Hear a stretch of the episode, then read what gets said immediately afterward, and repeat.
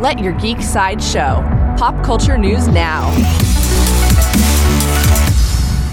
Hi, this is Andrew, and here are your pop culture headlines. New from DC. In an interview with Variety, writer Emerald Fennell shared an update about DC Comics' Zatanna film.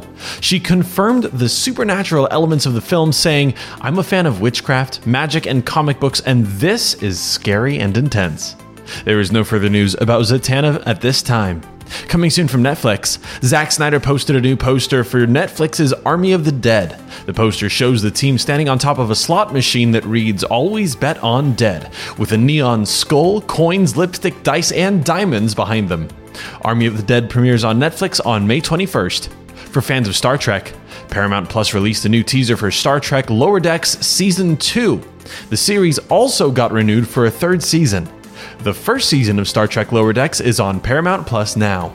New from Disney Disney has released a new trailer for Cruella. The trailer introduces the fashion icon Baroness von Hellman, Cruella's mentor and antagonist. Cruella will hit theaters and Disney Plus Premiere Access on May 28th. This has been your Pop Culture Headlines presented by Sideshow, where pop culture is our culture. For a closer look at the Army of the Dead poster, the teaser for Star Trek Lower Deck Season 2, or the Cruella trailer, go to geek.sideshow.com. Thanks for listening, and don't forget to let your geek side show.